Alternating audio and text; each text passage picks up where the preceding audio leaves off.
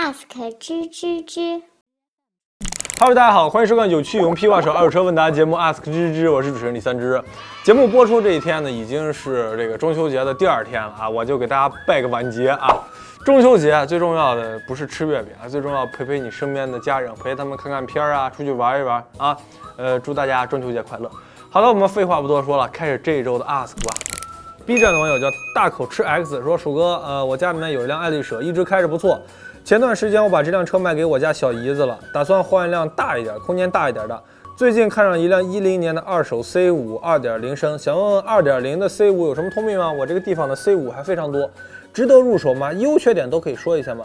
同年限和凯美瑞相比有什么突出的优势吗？多谢。”啊，那就先直接说 C 五和凯美瑞之间的这个优优势劣势吧。凯美瑞你知道啊，先说 C 五，C 五是这个 B 级的这个这个车里面保值率比较差的，我觉得可以跟国产的 B 级车可以相媲美的。呃，二一零年的车现在 C 五现在市场价有七万多左右啊。那么你凯美瑞呢？凯美瑞基本上这个价格跟它的年限就是一样的，零六年的车六万，零七年的车七万，那么你要买一零年的车，基本上就要十万这个价格了。啊，那么买凯美瑞其实有一个好处，就是凯美瑞的确非常省心。为什么它保值率高呢？因为在二手车市场里面，凯美瑞的口碑好，就买回去不用操啥心，就正常保养、加油、跑好了，开个两三年以后赔点钱卖掉就 OK 了。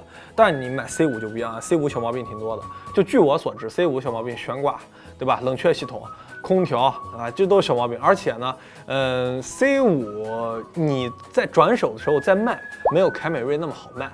那那说说 C 五的优点啊，也不能说一无是处，因为我在那个四川很多专车都是 C 五，我我问那些司机我说为什么买 C 五？第一个，这个车我觉得这个他们觉得 C 五特别安全，因为你的确你感觉一下，你把凯美瑞车门拉开再关上，感觉特别轻，但你把 C 五的车门拉开再关，特别沉，而且比那种德国车那种声音还沉，所以很多人就觉得哎车门沉就是安全，就是钢板厚，所以很多人就选择 C 五。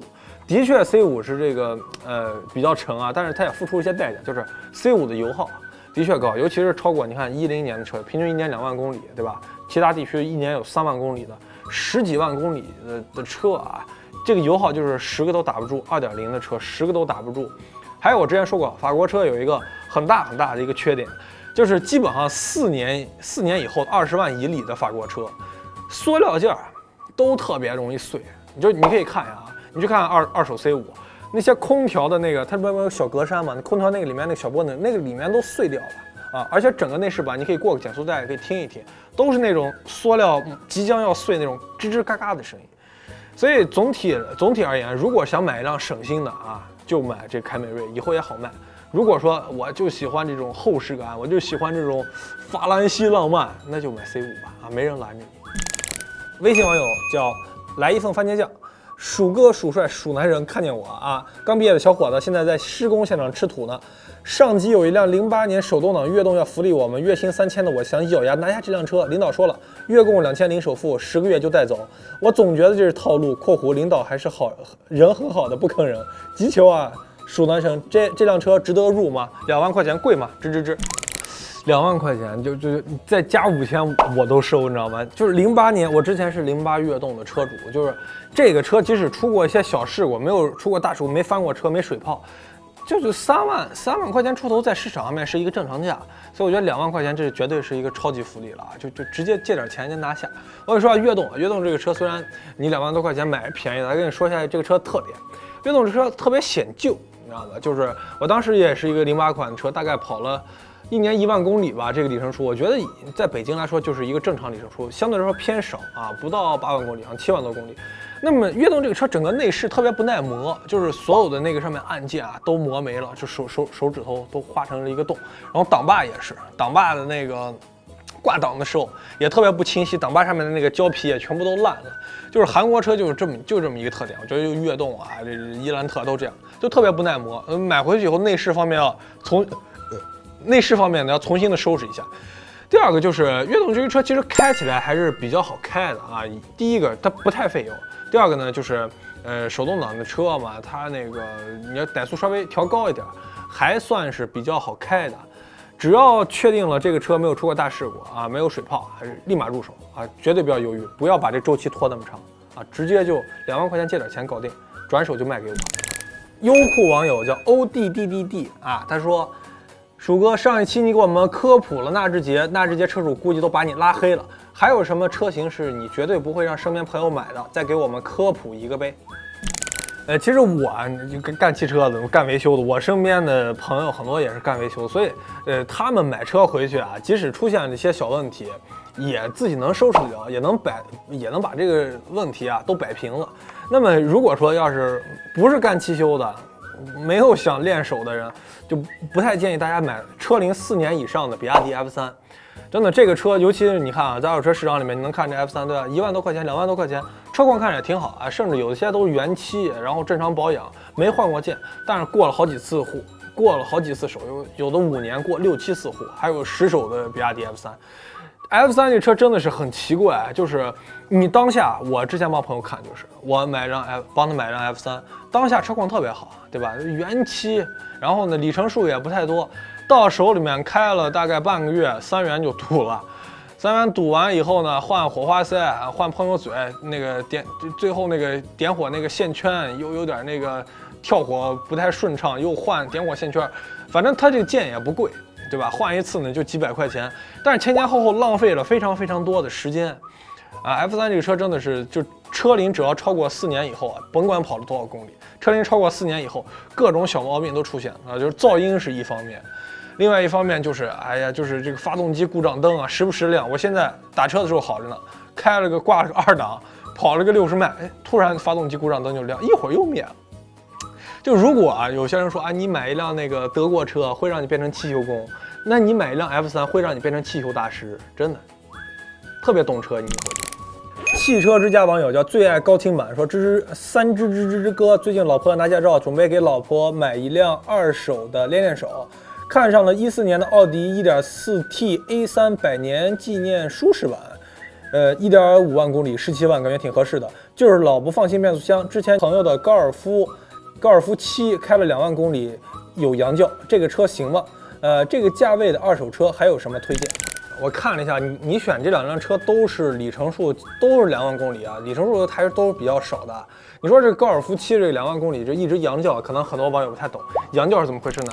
就是那高尔夫七的这个 DQ 两百这个干式双离合变速箱特别容易出现的一个问题，这声音怎么描述？就是连续的一个。呃，特别小，但是声音又特别刺的一个呃低频的一个声音，嗡嗡嗡，我觉得有点像苍蝇叫啊，这个声音。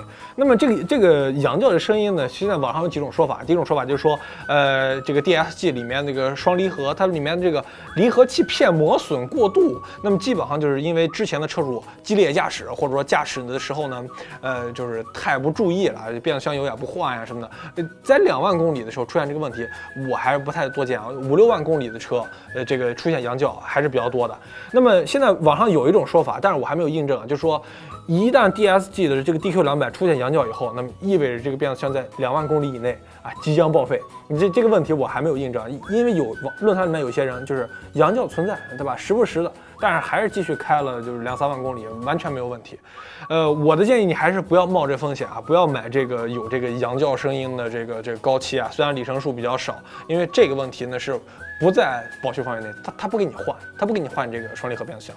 那么我的建议十七万，你看这个预算已经比较高了，经济实惠最好的 CT 两百 H。又省油，对吧？又好开，最大缺点就是后排，对吧？坐坐人稍微挤一点。但你看 A3 的话，也没也没特别大。如果啊就想要奔驰、宝马、奥迪，宝马三系呀，对吧？这个价位可以买一个低配一点的，过了一两手的那个 F30，最新的宝马三系，2.0T 的，动力也有，空间也有，牌子也有，而且没有这个双离合这个问题，这一点是最重要的。微信网友叫波尔蹦波，呃，巴尔蹦波。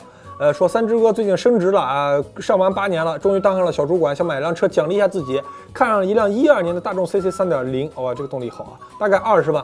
但是想到小孩马上要上幼儿园了，用钱的地方多，就想贷款买辆车，不知道二手车能贷款吗？有哪些渠道？值得吗？二手车贷款，其实问的人挺多的。刚好回答一下，现现在一般来说贷款的方式就三种吧，对吧？除了我问家里面人借钱以外，有三种。第一种向银行借，对吧？我要提供什么征信证明啊、资产证明啊、工资流水啊，就一系列东西要提供比较多。而且呢，银行贷款相对来说放款，呃，就是你拿钱那个周期啊会比较长。我之前那个朋友呢，就是说在没有认识我之前，就是碰到了一个特别大、特别特别让自己烦心的事情，就从一个平台里面看到一辆车，OK，我觉得不错，对吧？我把定金交了，我交一万，然后银行呢就这边放款大概就放个呃七天左右，我承诺七天以内把全款都付给你。结果呢，因为银行里面的某一个环节没有过去，我押金交了，对吧？我这个全款给不上你，然后在条约里面七天以内我这押金就作废。所以那个时候啊人就特别着急啊，我这钱也拿不上，我定金也交了，我车也拿不上，最后有可能就定金就没了。所以呢，在贷款之前一定要把所有相关手续。都准备好啊，这个所有东西都靠谱了以后，向银行贷，银行贷款呢相对来说利息会比较低啊，但是周期会比较长。第二种就是 P P to P 借款啊，P to P 我就上传一些什么身份证啊，就比银行简单多了，在家就可以操作。但是 P to P 有一个问题，P to P 利息会比较高啊，如果你要是不按时还钱，也会影响你的征信系统，也是对你的损失也比较惨重的。第三种就是呃，这个它的利率啊，属于银行和 P to P 中中间，就是一些第三方二手车机构，它会跟一些什么平安呀、各个这个保险公司啊合作，他们推出什么付一万呀、付百分之三十啊、零首付啊这些活动。其实你别看啊，说呃付一万，实际上这些车的车价。都要比当下二手车的这个现实中的车价要贵那么一点，贵百分之五啊，贵百分之十。有一些他打出了啊零利息、零手续费的旗号，实际上他从车款里面把这笔钱已经拿走了，大家都不傻，对吧？都是要赚钱的。所以呢，而且现在啊。二手车贷款这边没有一个特别规范的标准，现在这个参与二手车放贷的这个厂家啊，这个这公司啊又特别多，所以呢这个环节就会比较乱，也有一些不太靠谱的这些二手车贷款机构会在里面，所以贷款的时候一定要，如果真的要贷，一定要选一个就是特别有知名度啊、特别靠谱的一个机构去做。还有一个给你算笔账，你二十万买一辆二手 CC，我给你算一下，贷三年以后你可能要还二十六万甚至二十七万多。我买二手车为什么？性价比高。我我买一辆二手车，我我我一睁眼，我还每个月我还要还贷款，那个感觉是不太一样的。再加上就如果说这个车以后坏了，我买德系车以后出问题了，那每个月的负担就更重了。并不是说你刚开始你是图了省钱去买的，结果贷款以后发现，哇塞，我这贷了三年下来，我基本上可以买一个低配版的新车了。这么一算，这个账就不太合适。所以我建议你啊，如果说用车不太不太多的话，可以租车。如果说这个价格如果买不了的话，可以把这个车型啊相适当降低一点，直接全款买。贷款买二手车的，呃，我身边贷款买二手车的，就是碰到一些烦心事还比较多，所以我建议你啊，呃，慎重考虑一下。虽然中秋节我们就多送两件礼品啊，也是大方的公司呢。呃，第一名叫朱叔，头像是一只猪啊；第二名叫潇湘雨夜（括弧夜信），头像是一个搬砖人。第三名叫黄静宁，头像是一个好好学习、天天向上（括弧专注）。第四名叫帕音啊，头像是只白猫。第四名、第五名叫胡萝卜，头像是一个耳机啊。恭喜这五位小伙伴获得了我们这一期的呃知道定制 T 恤和这个发动机添加液啊。好的，如何获得我们下一期奖品呢？如果你觉得我们这期 Ask 还有用的话，分享给你的朋友，分享到朋友圈，然后在我们的后台回复哟，就可以有可能获得我们下一期奖品。好的，我们这一期就到这里结束了，我们下期再见，拜拜。